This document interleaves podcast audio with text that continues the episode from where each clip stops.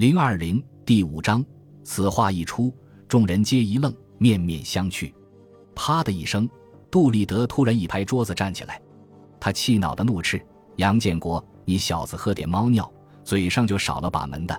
你们师傅可不是那种人，你这么说话是对你师爷我大不敬，知道不？”杜洪连忙劝父亲不要生气，说他喝多了。何向华也责备杨建国不该这么说。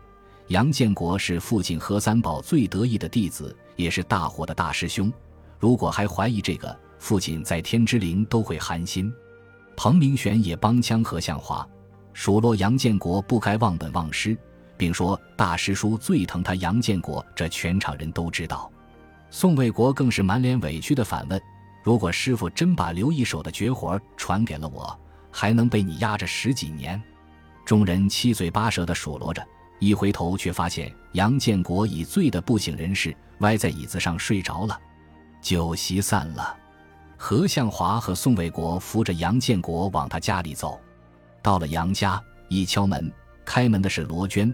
杨浪只顾在桌边狼吞虎咽地朝嘴里扒饭。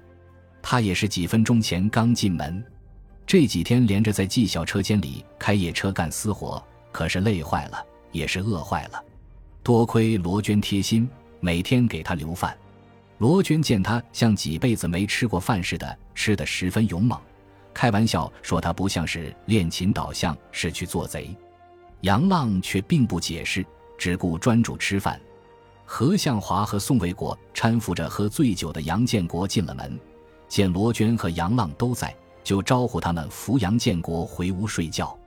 杨浪见杨建国深醉不醒。一脸厌烦的和罗娟搀扶着他走进了卧室，何向华看出杨浪的不悦，转身让宋卫国先回家，说自己想跟杨浪说几句话。杨浪从卧室出来，宋卫国已经走了，他怔怔的看着何向华：“你吃，边吃我边跟你说。”何向华和蔼的说。杨浪走到桌边坐下，闷头继续吃饭。何向华动情的说：“杨浪。”我十六岁就没了爸爸，是你爸还有那么多师兄鼓励我，资助我上了大学，这你都知道。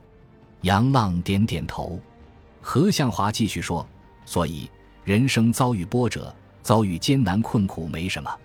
你是男子汉，不管干什么，从事什么职业，都要堂堂正正的挺起腰板。何叔叔觉得你行，何叔叔不会看错人。抬起头看着我。”杨浪抬起头看着何向华，何向华继续动情地说：“杨浪，我把刚才你师太爷的一句话送给你。谁还没有个马高凳短，下雨天没带伞的时候？你明白是什么意思吗？”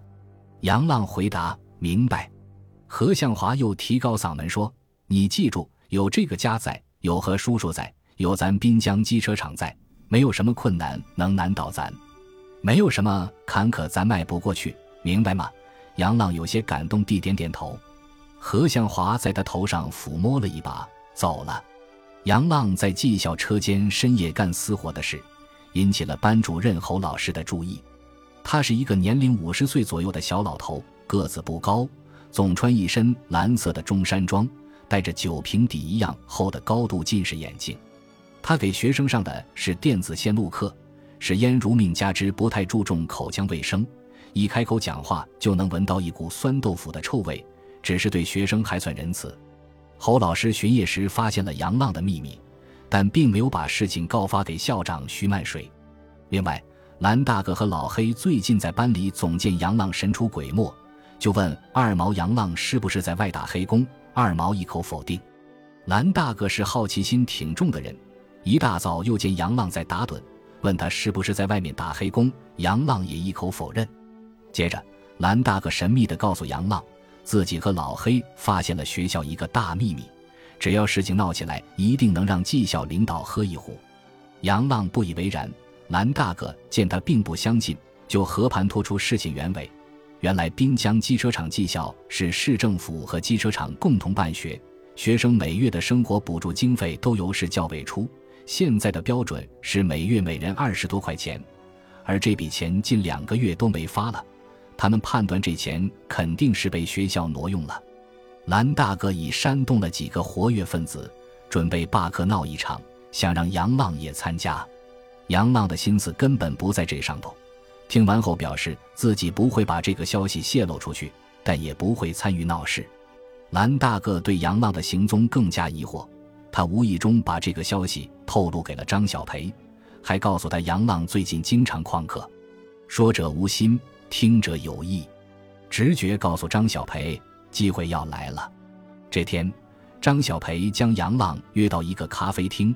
拿出一部新潮的汉字寻呼机，这可是时下的时尚玩意儿，至少得一千多块钱。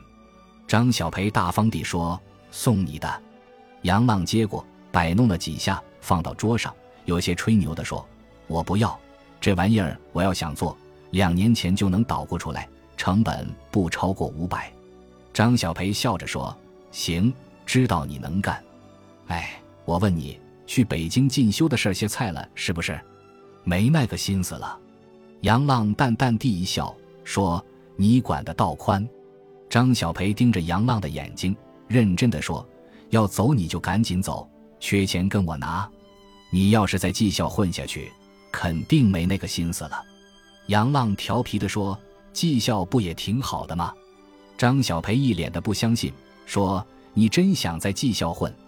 混完两年，继续在机车厂混一辈子。杨浪摆弄着手中的咖啡杯，问：“你什么意思？”张小培有些着急地说：“杨浪，咱俩从小学就同桌，你什么个性我了解。你的音乐梦就这么放弃了？这么多年的琴就白练了？”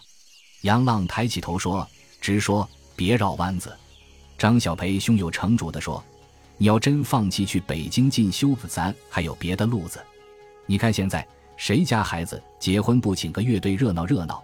可咱滨江干婚庆乐队的就是群艺馆的那几个。市场这么大，只要咱把乐队再拉起来，光是婚庆这块市场就能赚不少钱。你拉倒吧，给人家唱堂会，别糟蹋音乐了。杨浪一脸鄙夷地道：“什么叫唱堂会？你这人怎么这么想呢？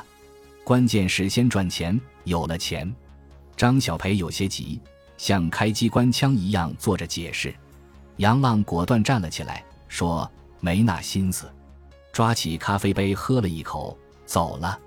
张小培看着杨浪离去的背影，内心窃喜道：“这就对了，这就是我的菜。”离开咖啡厅，杨浪骑上自行车，直奔城中村的那个小加工厂。今天是他们第一次结款的日子。矮胖老板如约将一千多元的现金交给杨浪，并再次劝他退学，与自己一起做买卖。杨浪说自己暂时还没有这个打算，回学校后会尽快把尾活干利索，其他事以后再说。杨浪兜里揣着钱，心情不错，吹着口哨骑车返回技校。他没想到，此时蓝大个、二毛和老黑等几个学生全部背对黑板而坐，开始罢课了。蓝大个原名叫李兰军，他父亲是滨江机车厂的劳资处处长，他把生活补助费的来龙去脉说得头头是道，句句都切中要害。侯老师一听就头大，因为人家说的都是实情，况且学校确实因资金困难挪用了学生的补助费。他劝了几句劝不动，只能向校长徐曼水汇报了情况。徐曼水曾在厂里当过教育处长。他有些看不上侯老师慌慌张张的劲儿。听完侯老师的汇报，徐曼水却不慌不忙地问：“最近都有谁旷课？”侯老师照实说：“杨浪旷的多一些。”徐曼水肯定地说：“这事好办，谁常常旷课你就找谁。”侯老师有些不解，徐曼水却自信地说：“这叫擒贼先擒王。”杨浪骑着自行车刚拐进校园，就被侯老师碰了个正着。侯老师把他叫到办公室，问巴克的事情。杨浪当然不会承认自己知情。侯老师发现这招不灵，便讲出了自己发现杨浪违反校规，在车间里干私活的事。说目前还没有告诉校长，如果他想办法把带头闹事的蓝大个、二毛和老黑等人说服，这事他可以不追究，同时承诺月底前一定给学生们补齐生活费。杨浪一听这事，心里有了七八成把握。爽快答应摆平此事，解铃还须系铃人。杨浪找到蓝大个、二毛和老黑，警告他们别给自己添乱，并把学校的承诺说了一遍。三人一商量，觉得基本目的已达到，便同意了下午就复课。一场危机轻易化解。第二天，侯老师找到杨浪说：“以前的事儿我也不多说多问了，不过往后你也收敛点。徐校长什么脾气你也知道，让他撞见了，可没我这么好说话。”杨浪连声应承明白明白。自那天酒后在何向华家耍过酒疯，杨建国接连后悔了好几天。这天是周三，一早他正在工作台边打磨一个工件。二工段个子高挑的女工林继红扭着胖屁股走过来。林继红与侯玉凤、王三妹是一个车间的女工友，只是平时嘴上没个把门的，总爱张家长李家短。杨建国内心极不喜欢此人。林继红是来拉纤保媒的，说是装配车间里有一个女工名叫万梅，男人也刚走了一年多，正好与杨建国一个是瞌睡，一个是枕头，十分般配。感谢您的收听，喜欢别忘了订阅加关注，主页有更多精彩内容。